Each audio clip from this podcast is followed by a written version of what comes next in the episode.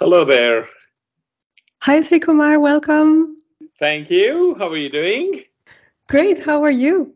I am also doing fine. Where are you? Uh, I am in Lyon, in France, right now. You can't tell by okay. this background, but I was yeah really excited to to meet you today, and I will be double focusing on on your voice, Srikumar, through this uh, this conversation. And actually, to to get started, I was really curious to to have this chat on happiness with you because I have seen in a few places that you have been called a happiness guru, and I was curious to hear first how do you feel uh, about this uh, this label? the happiness guru was a label somebody stuck on me. And Okay. it must have struck a chord because one person said that and then everybody started using it. so I said, okay, that's the universe talking. so it's not something I would have chosen myself, but uh, Mhm.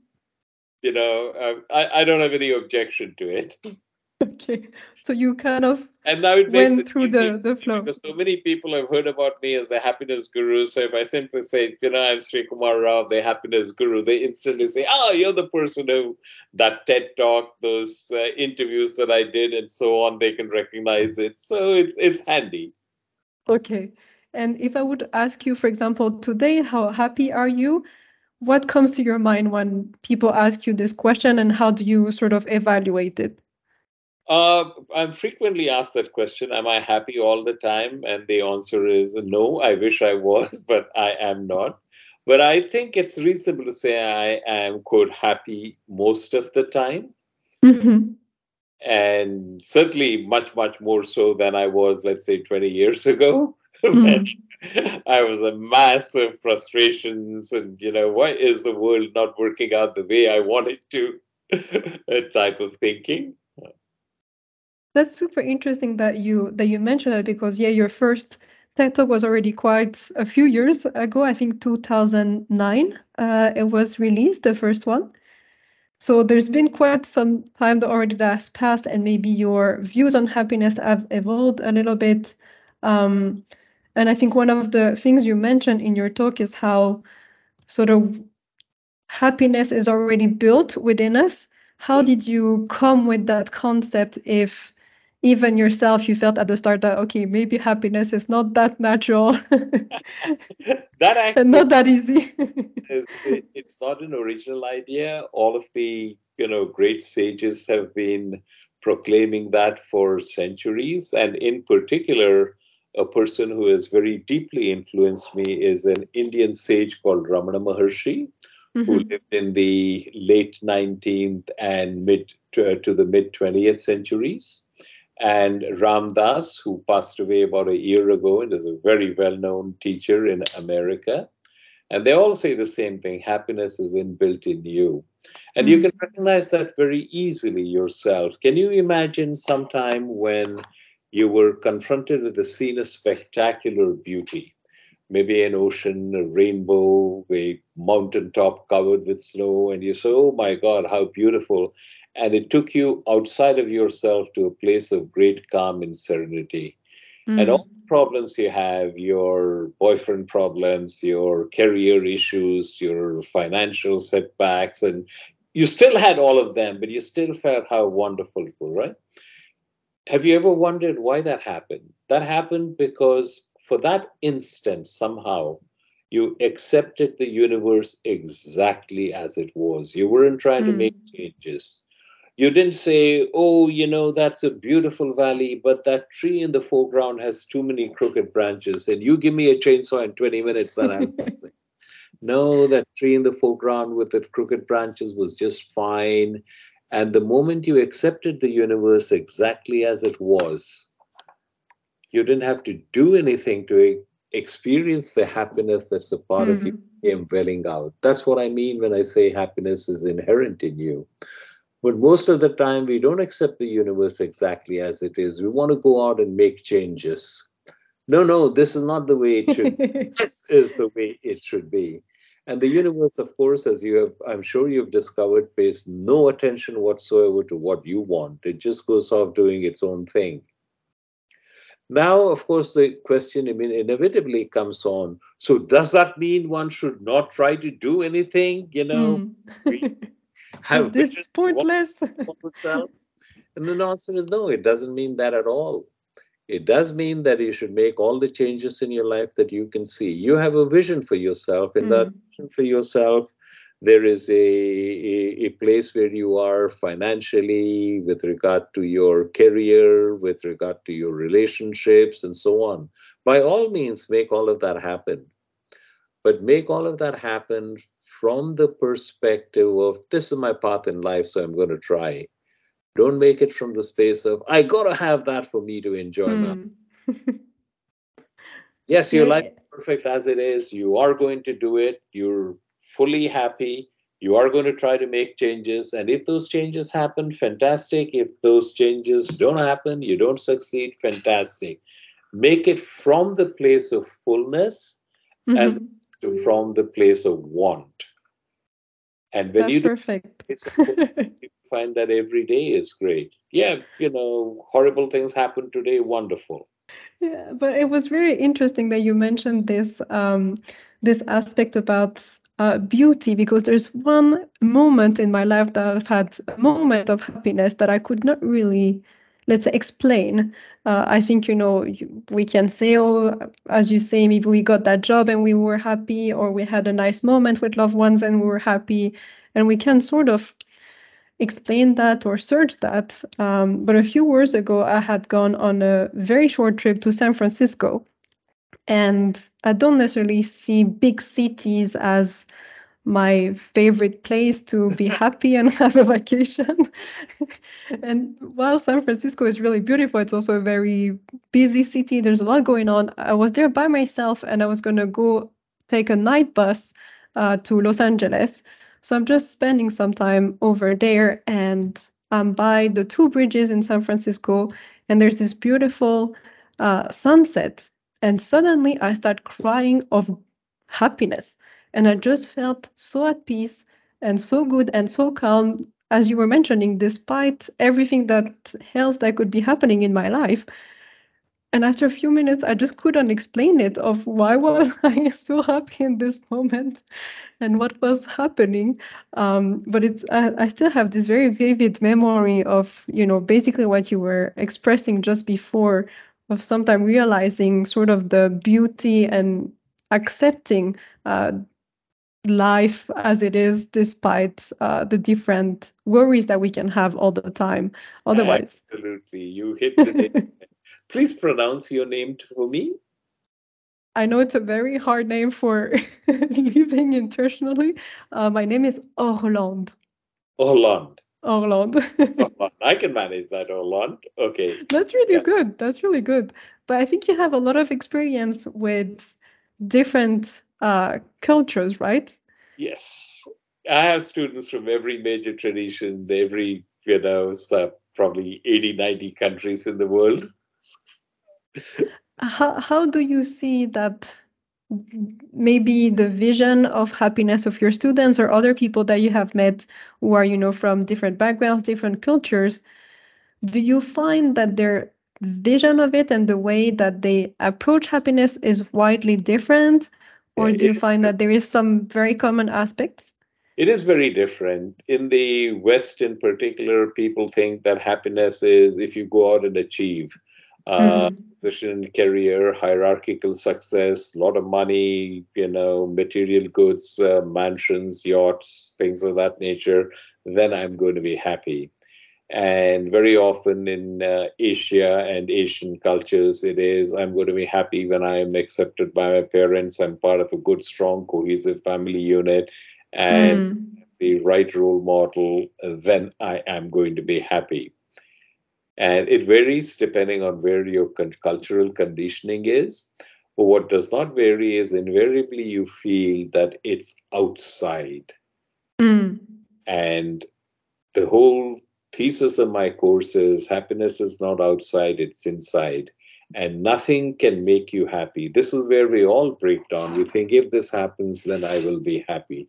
That's what I call the if then model. It's wrong. Mm you are happy period right now you have everything completely happy if only you recognize that.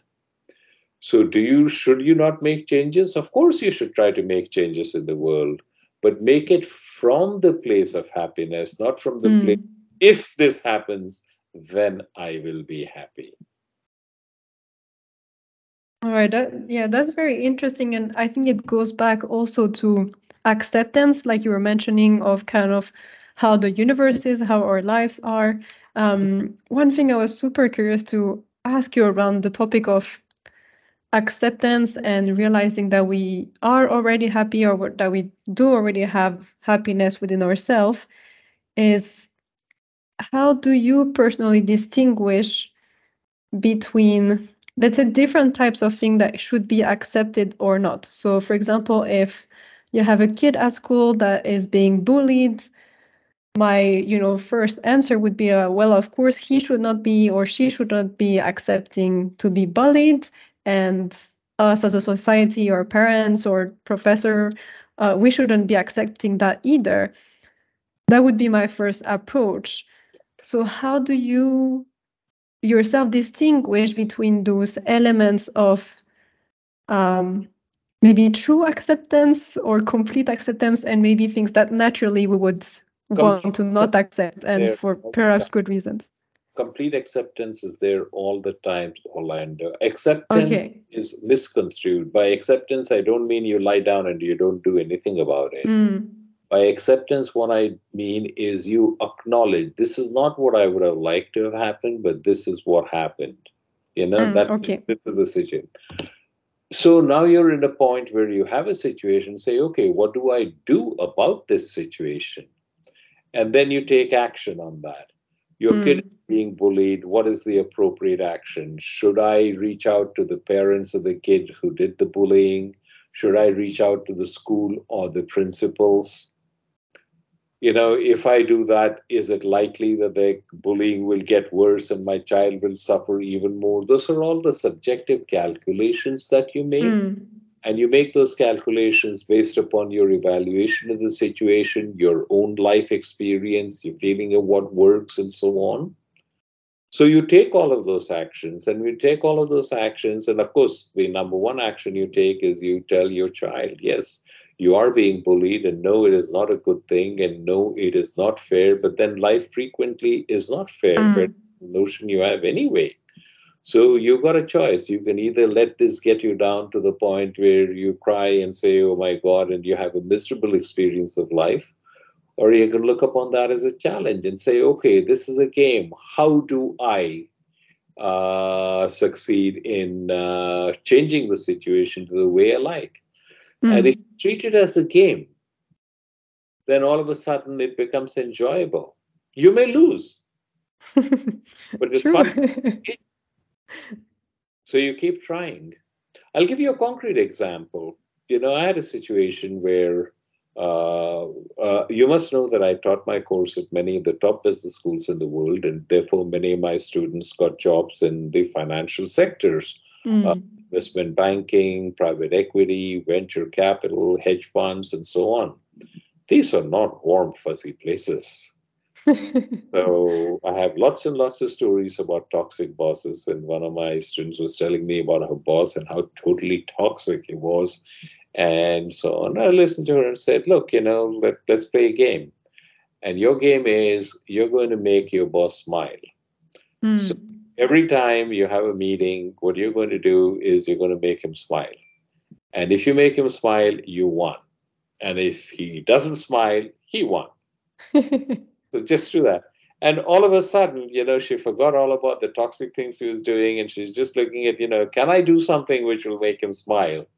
And it- all of a sudden, it became a game, and his toxicity became a byproduct that she could live in because she was busy playing her game. And he didn't even know he was playing a game. Entirely on her. She made it a game.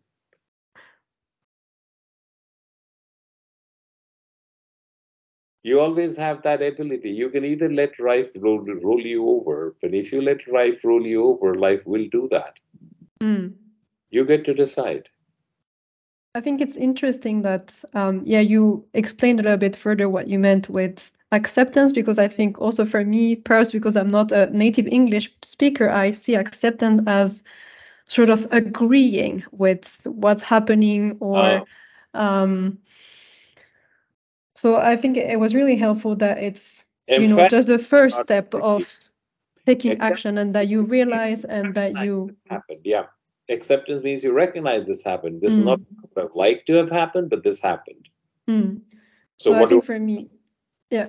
So yeah, not necessarily agreeing with it and just realizing maybe that it happened, and in that sense, uh, uh, it, it made a lot of sense to to see acceptance in this way and as a first step to action and not agreeing or going with everything that uh, that happens. And um, it was also interesting that you started to talk about uh, all of the successful people that you've been work, working with, students, and also you know successful professionals.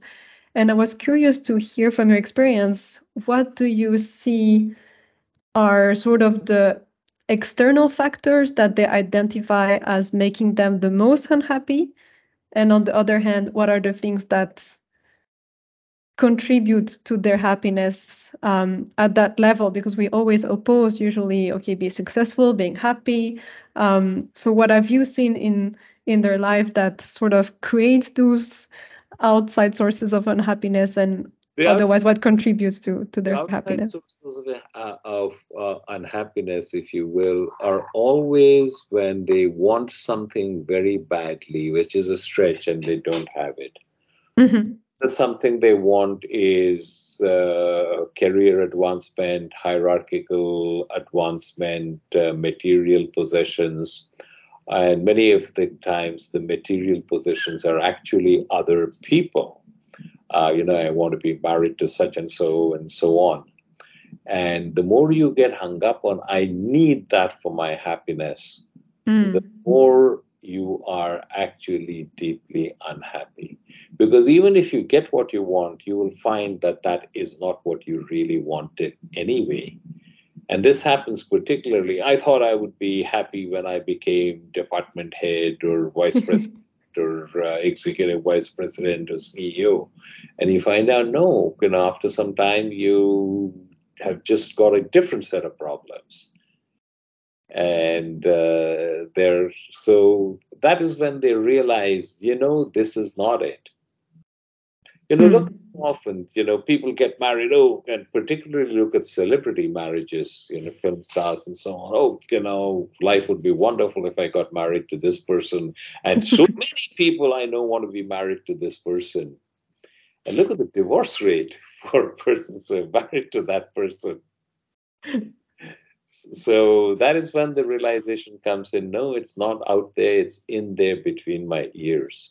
Mm-hmm story. Uh, uh, this has happened virtually every time I taught my course at a top business school. Uh, I'll tell you the first time it happened. I was teaching at Columbia Business School, and a woman came up to me and said, Professor Rao, I was in, and she mentioned a remote uh, uh, part of a third world country, and the people there had nothing. Mm. And when the people there had nothing, she meant they don't have the things that we take for granted hot and cold running water, indoor toilets, and so on. They certainly did not have uh, internet and email and uh, smartphones. But uh, but they seemed so happy, and there was almost an aggrieved note in her voice. Whereas, mm. how can they be happy when they don't have that? And I have all of this, and it feels as if I'm taking a hundred pound rock on my head. And the point is that we can never solve an internal problem with external action. Mm. Let me repeat it. That's what we try all the time. We try to solve an internal problem with external action. I am not happy. I feel this deep sense of unease, of incompleteness, and I go out and you know try to make more money try to become partner in my law firm try to become a entrepreneur running a billion dollar company. I you know go on exotic things like i take a submersible to reach the titanic because it's an adventure one. So we all know how that worked out. Mm. you never solve an internal problem with external action.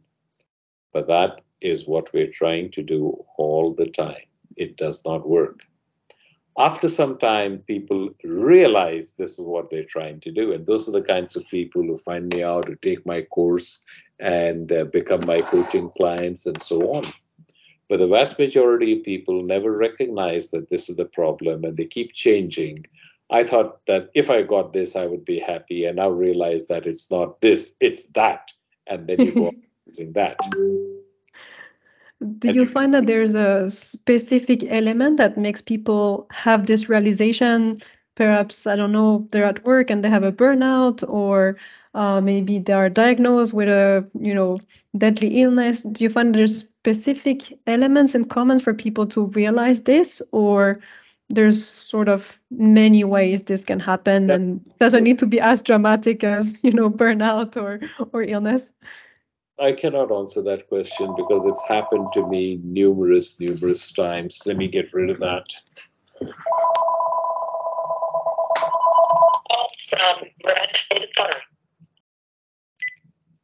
It can happen anyway. There are people who just read something in a book and all of a sudden it comes on. I've had multiple people tell me that they listened to one of my YouTube videos and that's prompted them to say, hey, mm. what's on it? And there are many people who have all of that and they never make the connection. So I mm-hmm. really can't explain it. It could be any or all of them. It's hard to pinpoint a precise. Uh, it. Hmm. And you mentioned also um, usually we associate ourselves a lot with work and we spend a lot of time at work and you uh, had written a book about you know happiness at work Correct. For yes. you, was it um, something that you were sort of always happy to uh, work with, or did you use a certain process or certain strategies to sort of be happier with with your career and, and your work? No, I mean I was for a long time deeply unhappy with my mm-hmm. career and now I am not unhappy. I, you know, certainly do wish that I was more famous, better known, you know, commanded higher, so on. But you know, it's okay. You know, whatever is going to come to me is going to come to me, and what I'm going to do is I'm going to accept it. Am I going to try for more? Absolutely. I raise my fees all the time. But mm-hmm. if it hmm. happens, fine. If it doesn't happen, fine. My well-being is not dependent on that. That is the big change Whereas formerly my well-being was dependent on that. I would say, why is this not happening? This is what I want, etc. And now it doesn't matter. Mm. I have to try for more. It may happen, may not happen. If it happens, fantastic. If it doesn't happen, fantastic. Because I always find this. Sorry, is, go ahead. each day is what you have. So am I going to waste today trying to be uh, dissatisfied because of what I wanted to have and it didn't happen? How silly.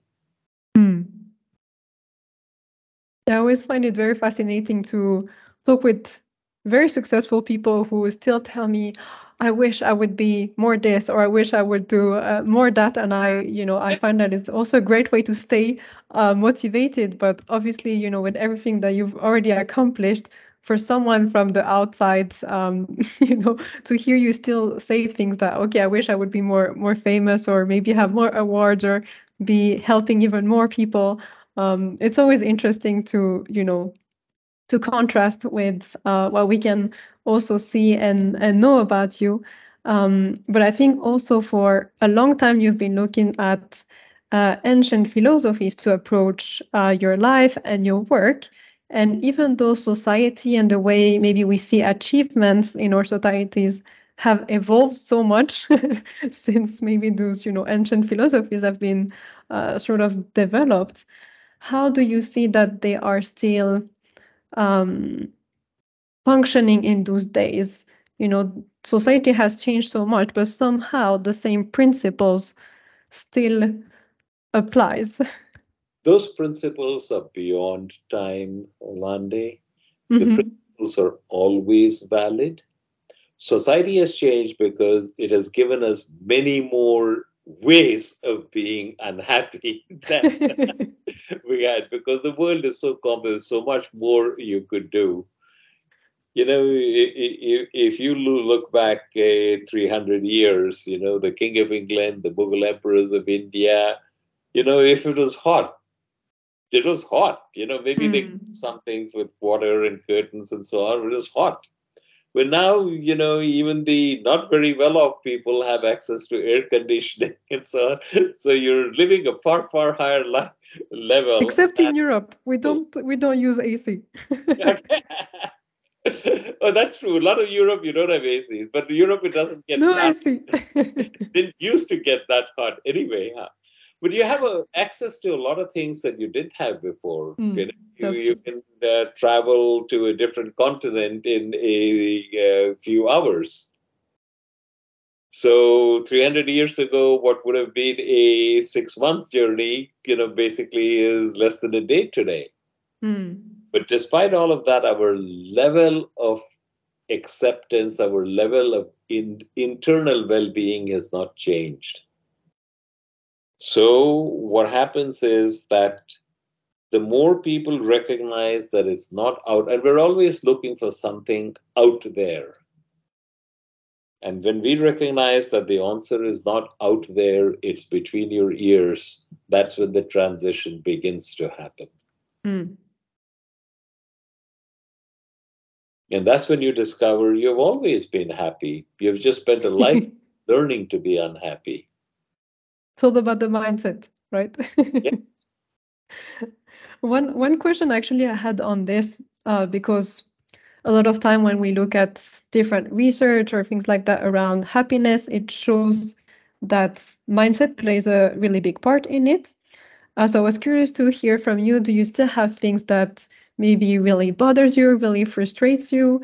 And if that's the case, then how do you approach it in in that moment? Well, there are lots of things that really bother me. The difference is that I now recognize very quickly this is bothering me. And then I go to, is this so important? Why do I let it bother me? hmm And that change happens very, very, very fast. And as I do that, the thing that bothers me, I realize it's not worth getting bothered about. You know, I'll, I'll give you an example. One of the things that I really get annoyed about is if I go to the supermarket and I'm about, to pull into the parking uh, space and I can't because somebody's left their grocery cart out there. That really, really, really bothers me.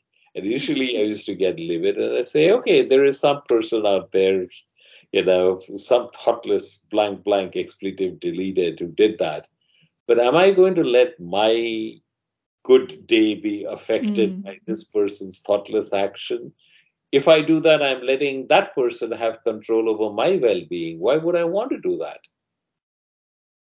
And the moment I recognize that, I say, okay, it's a pain. I pick up another spot and I take that card and put it back in the store and say, okay, if everybody did that, life would be better. So I just do my part of it. But the pause where you think about, am I going to let that person's action affect me and ruin my day? That is the key. Okay. And thus for you, recognizing that and then moving on, is it enough, or do you have sort of follow-up processes to maybe get rid of those, you know, negative feelings or tensions like meditation, maybe, I don't know, kickboxing to just feel like, okay, in that moment, I didn't let Yeah. it, you know, bother me, but maybe, you know, in here in the body is still was somehow there and I need to get away. Meditation is very important, Olante, but I do not think that meditation should be restricted to one time, which is you say, I'm going to sit down and meditate for 20 minutes, half an hour, or whatever per day. Mhm. Meditation is something you should be doing all the time. So you're consciously aware of the fact that you're not who you think you are, you're pure spirit. And you always have that running in the back of your mind, no matter what you're doing. And what I do is when I read books which um, uh, make an impression on me, particularly books of a spiritual nature, like Mhm. uh, the teachings of Ramana Maharshi, for example, I don't just read it, I highlight it, I make notes. And every time when I'm in a down phase, I go back to my notes and look at the portions I've mm. highlighted. And they have, literally have the capacity to transform consciousness. So I do that very frequently because I always have a book with me, you know, which I mm-hmm. is a worthwhile book, either something I have read in there or something that I am reading. And when I do that, I find that these books literally have the capacity to elevate your consciousness. So I'm always looking for ways to do that. And when that happens, happiness automatically comes into your life as a byproduct. Mm-hmm. Trying to be happy doesn't work. So if I I'm going to do X, Y, and Z, and if I do that, I will be happy. It doesn't work. And many people say, do X, Y, and Z. You know, go out and exercise. You know, take karate lessons, go salsa dancing, go jogging, or you know, do things and they will make you happy. No, they don't make you happy. They trigger something in you so you feel less unhappy than you did before. But actions don't make you happy. Mm-hmm but when you realize that what you're doing is you're living in a construct and you built it yourself, because that's one of the core teachings of my course and my coaching. We do not live in a real world, we live in a construct. We're all living in the matrix. This is not a matrix created by an alien civilization out to enslave us. This is something that we created with our mental chatter and our mental models. And the moment we recognize that, if we don't like what we're experiencing, we can deconstruct it and build it up again. Mm-hmm. And we can do this over and over again. And that's the core of my course. That's the course of my coaching. You have a, a, famous quote as well, which is that we spend our life learning to be unhappy. so, would you say that books, for example, have been a good way for you to to sort of fight this uh, this uh, learning of being unhappy? Yes, we have been misled. We have been misled into believing I need this to succeed.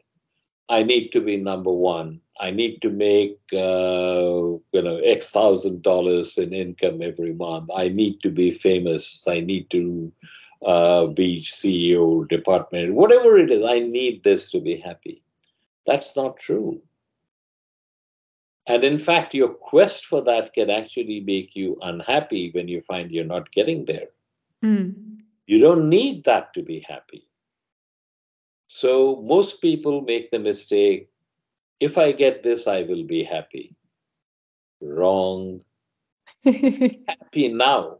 And then the probability that you will get what you want actually increases. Do you so get, in order to get not I will be happy when I get to my goal, but I will be happy.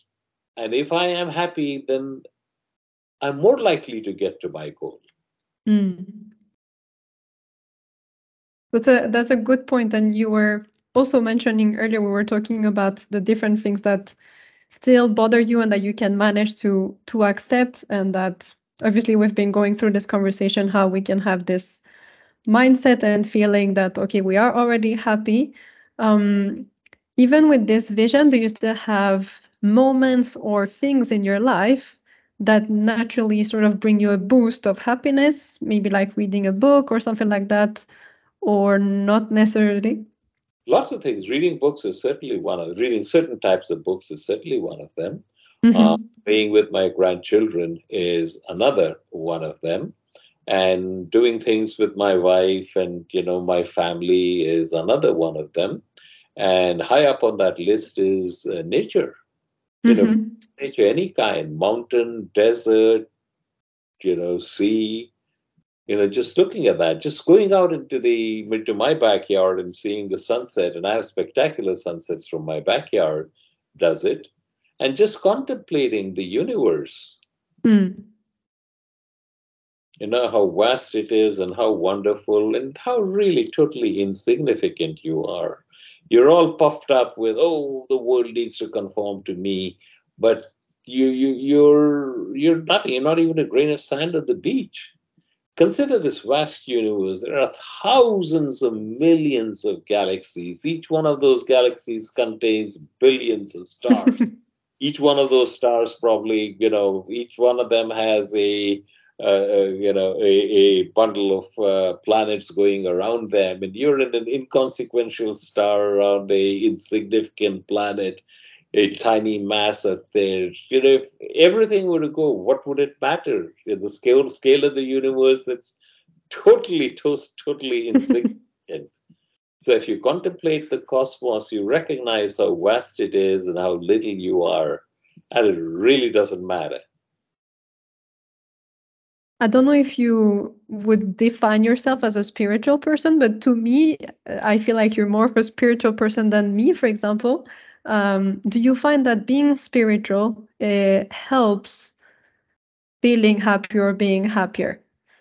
Uh, spiritual is a label, so I don't like to use of use it. I don't think mm-hmm. that I'm a spiritual person, but numerous people have told me that I am. So, you know, in their view, I am.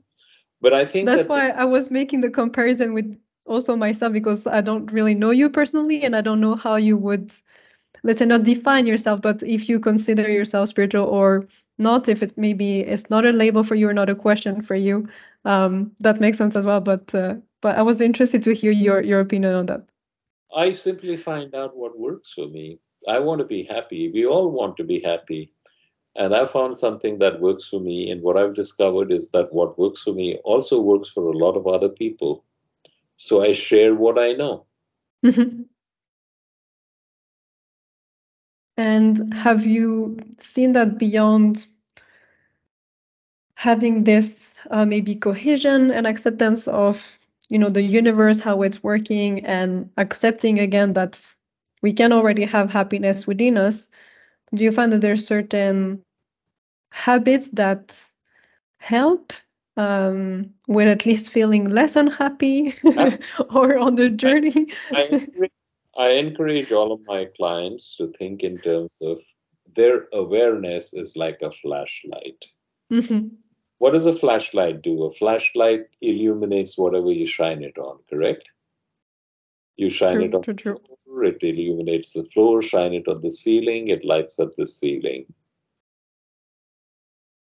Take the flashlight of your awareness right now and shine it on the chair in which you're sitting. And the moment you do that, you become aware of the pressure of your buttocks on the seat. You become aware of the fabric against the back of your thigh. 30 seconds ago, you were not aware of any of this, but now you are. Mm. Why is that? Because of where you shine the flashlight of your awareness on. Where do we typically shine the flashlight of our awareness on? Typically, we shine it on the three, four things that are wrong in our lives, the problems we have in our lives. And what about the 50 or 60 things that are pretty damn good about our lives? You don't have to Hmm. worry whether you're going to have food to eat. You don't do you have a bed to sleep in? You have a roof over your head? You have a job that pays you, or at least uh, uh, some form of compensation? You're not starving. You're not in want. That's a big deal. Hmm. Now, when I pointed out, you nod your head. Yes, it is a big deal. You don't feel it's a big deal. That's because of where do you shine the flashlight of your awareness on? So I Hmm. encourage people to think of your awareness as a flashlight and consciously, deliberately shine it on the many ways in which you are incredibly fortunate and blessed. And when you do that, you become rooted in the feeling of appreciation gratitude. And the advantage of that is when you're in the feeling of appreciation gratitude, you're not angry, you're not nervous, you're not anxious, you're not stressed out. The two cannot coexist. Hmm.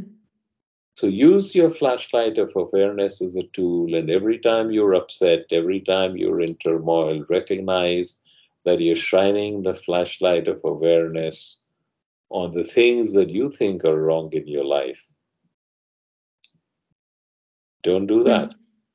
I really like this this metaphor of flashlight because I think it's so easy to to visualize um, in the mind and to understand the the concept, and it made me naturally think about um, of okay, if I have the flashlight and then I imagine myself, you know, I'm in this dark place and I'm using the flashlight to see all the good things that maybe I'm, you know, sitting on or working towards to. Exactly correct. Exactly correct. then naturally I also think, oh, but then maybe a dog is going to pass by and attack me if I'm just looking with my flashlight straight ahead. I'm not going to maybe see him if he's coming from another side. Um, so to follow up on your metaphor, then would you say that sometimes we need to maybe get a second flashlight that also illuminates potential danger, or sort of move the li- flashlight uh, 360 from time to time to see the dangers? Yeah or not focus on on that at all. You don't have to worry about that because you automatically look at potential danger and so on. The point is, you can even look at the potential danger from the point of view of you know you are happy and you are successful, and ultimately, if you have a recognition that whatever is going to happen to you will happen, mm-hmm. and nothing you can do to prevent it, and whatever is not going to happen will not happen, no matter how much you try to make it happen so you live your life knowing that the best you can do is the best you can do. Abraham Lincoln had a beautiful way of putting it in the second inaugural. He said, With malice towards none, with charity for all, we will do the right as God gives us to see the right. Remember, he didn't say we will do the right. He said we will do the right as God gives us to see the right. Mm-hmm what God gives us to see the right tomorrow may be different from what He gives us to see the right today, in which case tomorrow we will do things differently. But at any given point, that's where we are with malice towards none, with charity for all. We will do the right as God gives us to see the right. Hmm. And when you genuinely are in that space, you don't have to try to be happy. You find that joy just comes into your life. So your recommendation, from what I hear, is would be to let go a little bit of control. I think in society generally we are we're very much control and controlled also perhaps, but sort of letting go of of that uh, need to oversee everything and and have everything you know prepared, planned, and decided. Absolutely yes. We do not have control. We never had control. We never will have control recognize that and ex- don't express expect don't accept it embrace it. That's the mm-hmm. nature of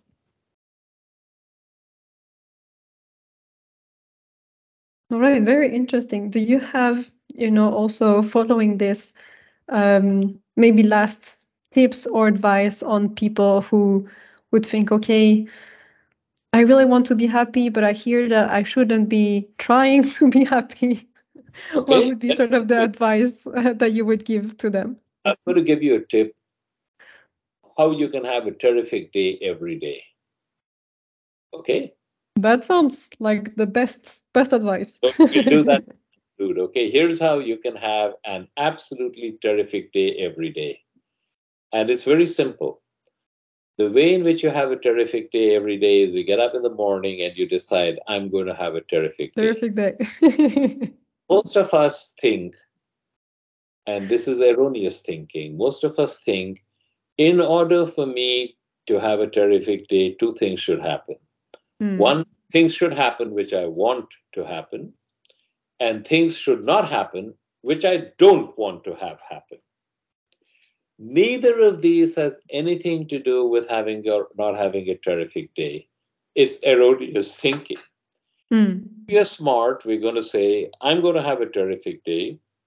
And inevitably, in my terrific day, feces is going to fall from the sky. and when feces falls from the sky, because I'm smart, I'll have allocated two hours to clean up the shit that falls from the sky, and I'm going to have a terrific time while I'm doing it. And if you recognize that, and if you're constantly saying, Am I going to let this destroy my terrific day? You'll be amazed at how much. You know, I, will give you a cast. There was somebody getting out of his uh, uh, driveway in order to, uh, you know, go to an important meeting, and he got mm-hmm. sideswiped by another car. And that other car went off, and he had a brand new Mercedes, and the car swiped him and left a long gash across the length of the car. It broke off his uh, rear view mirror, and he just the other car just kept going. So he didn't, couldn't even get the license, so he didn't know who do that. He did that, and now he's going to be late for his meeting, and you know all the rest of that. Hmm. Now he can get all upset and angry and say, "Oh, my, you know, this is a lousy day." But if you do that, what you've just done is you've let the driver of that other car take your perfect day away. And if you mm-hmm. ask yourself and say, Am I going to let this person steal my perfect day from me? Because that's what you're doing, though you don't recognize it. If you ask yourself, Am I going to let that person say, No, I'm not going to let that idiot take my perfect day from me. I'm going to continue having my perfect day. Of course, I got to do some stuff. I got to call the insurance company. I got to take my car to the body shop, and you know, it, it may cost me some money, including my deductible. Unfortunate, but that's life. I'm not going to let it affect my emotional domain. And the moment you recognize that and make that determination, you'll find you can have a terrific day every day. It's that simple. It's not easy though, but it's simple. Bit simple. yes. It's always the simplest uh, advice that work the best. Good there by far. I have one very quick final question. If you have uh, a minute sure. extra. Uh, yes. So very quickly, just if you have in mind the happiest person that you know. And it's a very difficult question. who's the happiest person it, that it can be someone that you know personally that it's in your maybe among your loved ones it can also be someone that you are not necessarily close with but that you maybe have in your network uh, it can also be i know who was very happy and she was so happy i never could understand it she's no longer there that is my mother okay and I learned a great deal of what I did from my mother. And at the time that she was telling me something, I always thought she's crazy. You know, it doesn't work that way. Anytime any misfortune happened, she would inevitably say, "Oh, how nice that this did not happen." Mm. So what happened? I'll give you an idea. I was playing squash and uh, I tried to make a difficult shot and I ran full tilt against the wall and you know, broke my glasses and my glasses went into my eye. Fortunately, it didn't go into my eye, went into the side where it gave a nasty flesh wound. That day happened to be my birthday.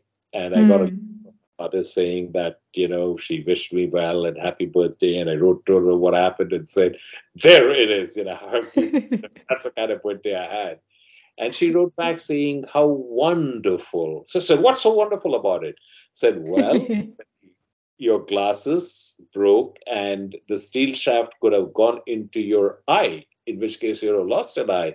But instead, mm. it just went into the side, so it gave you a nasty flesh wound, which is unfortunate, but you'll recover and it won't have much impact. And you were in a squash court, so you had someone who could immediately take you to the hospital and give you the care that you needed. And uh, so, something to be grateful for yeah, I, I was, you know, totally beside myself. You know, this is the way to say it. But she's actually right. You can decide what you choose to look at, and she always looked at life that way. And that's a lesson I learned long after she passed away, unfortunately. So I never got to tell her, you were right, I was wrong. Mm. Well, that's an amazing example. Thank you so much for sharing, Srikumar, uh, and sharing this uh, this chat Have with me. Terrific week, and thank you, sir. Let me know when the podcast comes out.